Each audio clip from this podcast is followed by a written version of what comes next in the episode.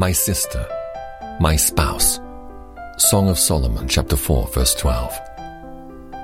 Observe the sweet titles which the heavenly Solomon, with intense affection, addresses his bride, the church. My sister, one near to me by ties of nature, partaker of the same sympathies. My spouse, nearest and dearest, united to me by the tenderest bands of love. My sweet companion, part of my own self. My sister, by incarnation, which makes me bone of thy bone and flesh of thy flesh. My spouse, by heavenly betrothal, in which I have espoused thee unto myself in righteousness. My sister, whom I knew of old, and over whom I watched from her earliest infancy. My spouse, taken from among the daughters, embraced by arms of love, and affianced unto me forever.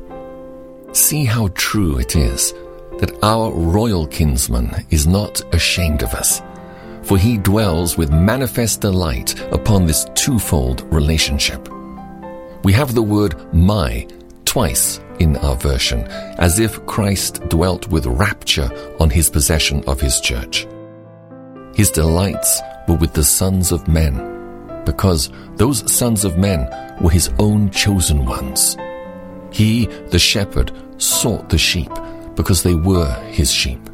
He has gone about to seek and to save that which was lost, because that which was lost was his long before it was lost to itself or lost to him. The church is the exclusive portion of her Lord. None else may claim a partnership or pretend to share her love.